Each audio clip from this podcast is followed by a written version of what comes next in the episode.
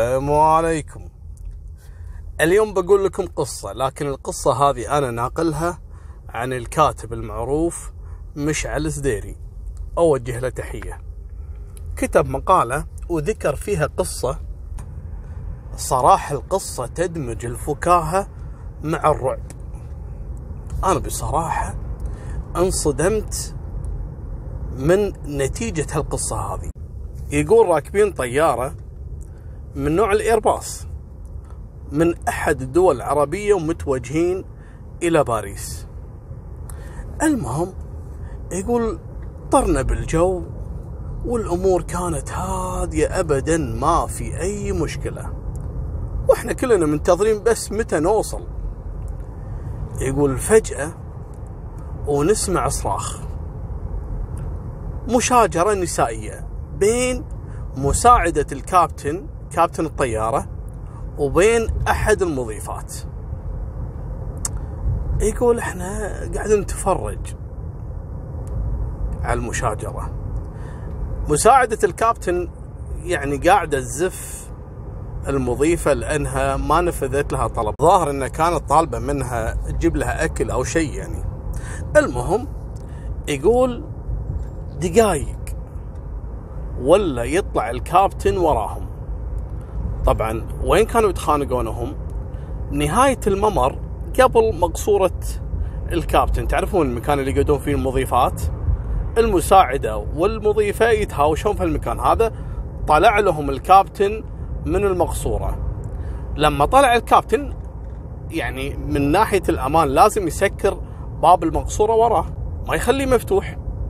المهم لما وصل عند مكان اللي تهاوشون فيه هالبنتين انصدم، مو بس هو اللي انصدم، كل الركاب انصدموا من صدمته.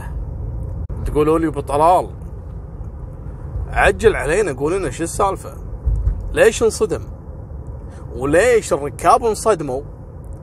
الكابتن اول ما شاف ان اللي قاعد تشاجرون اللي هي مساعدة الكابتن والمضيفة قام يلطم يطق على راسه. أنا بعطيك محين ليش الكابتن انصدم وليش عصب قام يصارخ. بعد أحداث أحد عشر سبتمبر، عرفتوها الطيارات اللي ضربت برج التجارة الأمريكي، صار في نظام بالطيران من ناحية السيفتي. باب المقصورة ما اللي فيها الكابتن كنوع من السيفتي انه ما تنفتح من الخارج، لا لازم يكون شخص داخل الكابينة هو اللي يفتح الباب. شو اللي حصل؟ الكابتن تكرمون قال حق المساعدة انا بروح الحمام، استلم القيادة ماشي. طبعا الطيارة طول الرحلة تكون ماشية قيادة آلية، الا اذا قربوا يعني مسافة معينة يبدون القيادة اليدوية أو أو كذلك يستخدمون، أنا ماني طيار علشان ممكن هذا. المهم شايفها بلعبة. المهم فقالها بروح تكرمين الحمام وراجع لك.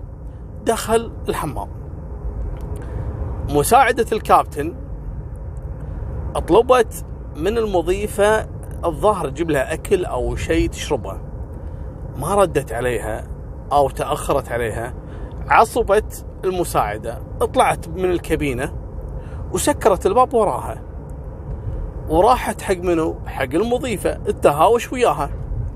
الحين حمام الكابتن داخل المقصورة، الكابتن وهو داخل حمام يسمع فيه صوت حرمتين يتهاوشون، فطلع مستعجل طلع مستعجل من الحمام وعلى طول فتح باب المقصورة وسكره وراه، وهو مطمن ومتأكد أن مساعدته موجودة داخل المقصورة، علشان كذي ما انتبه، طالع وسكر الباب ولا يلقى أصلا اللي قاعد تهاوش مع المضيفة اللي هي المساعدة مالته.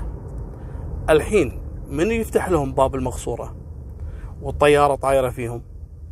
لا، المصيبة مو هني، المصيبة باريس، برج المراقب اللي بباريس قام يكلم الطيارة ما حد يرد عليه، بالمقصورة ما في أحد والباب مقفل والكابتن والمساعدة موجودين في الممر مع الركاب. شلون يردون عليه؟ قاموا دزوا لهم طيارات حربيه للامان، لان مو عارفين هالطياره هذه شنو قصتهم، ليش ما قاعد يرد.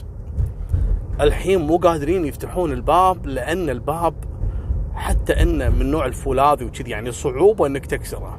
كابتن الطياره يبي ينقذ الموقف، راح على طول ومسك بالفاس اللي موجود في الممر، هذا فاس يحطونه مع الاطفاء، وقام يكسر في الباب، يحاول انه يفتح باب المقصوره. الركاب تعرفون خلفيه احد عشر سبتمبر والرعب اللي صار بالعالم والطيارات اللي كانت مخطوفه وارهابيين وكذا، على طول واحد من الركاب يوم شاف المضيفه ومساعده الكابتن والكابتن قاعد يكسرون الباب، قال هذول متنكرين، يعني ارهابيين متنكرين بلباس اللي طاقم الطيران ويحاولون يدخلون على الكابتن وهو ما يدري شو السالفه. قاموا بعض الركاب الملاقيف ويهجمون على الكابتن ومساعدته وكذلك المضيفه، صار طحن طق بهالطياره. المسكين الكابتن يقول لهم انا كابتن، بس مو مصح... لا انت ارهابي، انت تبي تدخل على الكابتن، وهم مو فاهمين شو صار. والطياره تطير فيهم والطيارات الحربيه حوالينهم، وردوا برج المراقبه يناديهم، والكابتن مسكين يبي يلحق يكسر الباب. قام واحد قام واحد من هالملاقيف وياخذ الفاس ويركض فيه على بنا منقذ الطياره يعني، وياخذ الفاس ويركض فيه اخر الطياره، ويركض وراه الكابتن وتركض وراه المضيفات ويمسك وطق. قام واحد وينط على الكابتن يخنقه. المهم صار طحن، تعرف الكابتن يعني عايش على كف الموت، عارف ان هالدقائق هذه تسوى حياته وحياة الركاب من خطأ بسيط. المهم مالكم بالطويل، الكابتن ربك عطاه العافية، قام كسر هالركاب وتدخلوا بعض الركاب اللي فهموا القصة يعني، وساعدوه في كسر باب المقصورة، وبالموت يلا قدر يمسك مقود الطيارة وبلغ المطار بالقصة كاملة. هالسالفة هذه ويذكرها السديري، يقول هالحدث هذا كله على مشاجرة سخيفة جدا من امرأتين اللي هي المضيفة ومساعدة الكابتن، إن كان ممكن تؤدي بقتل أرواح الناس البريئة اللي ما لهم ذنب. طبعا ما كان قصدهم، لكن شوفوا بعض المشاكل اللي تبدأ صغيرة وتافهة لكن ممكن يروح فيها ضحايا وأرواح. هذه نهاية سالفتنا، ونسلم على كاتبنا أستاذ مشعل السديري، وأشكر المتابع ثامر العنزي أنه ذكرني بهالمقالة. وفمان الله، مع السلامة.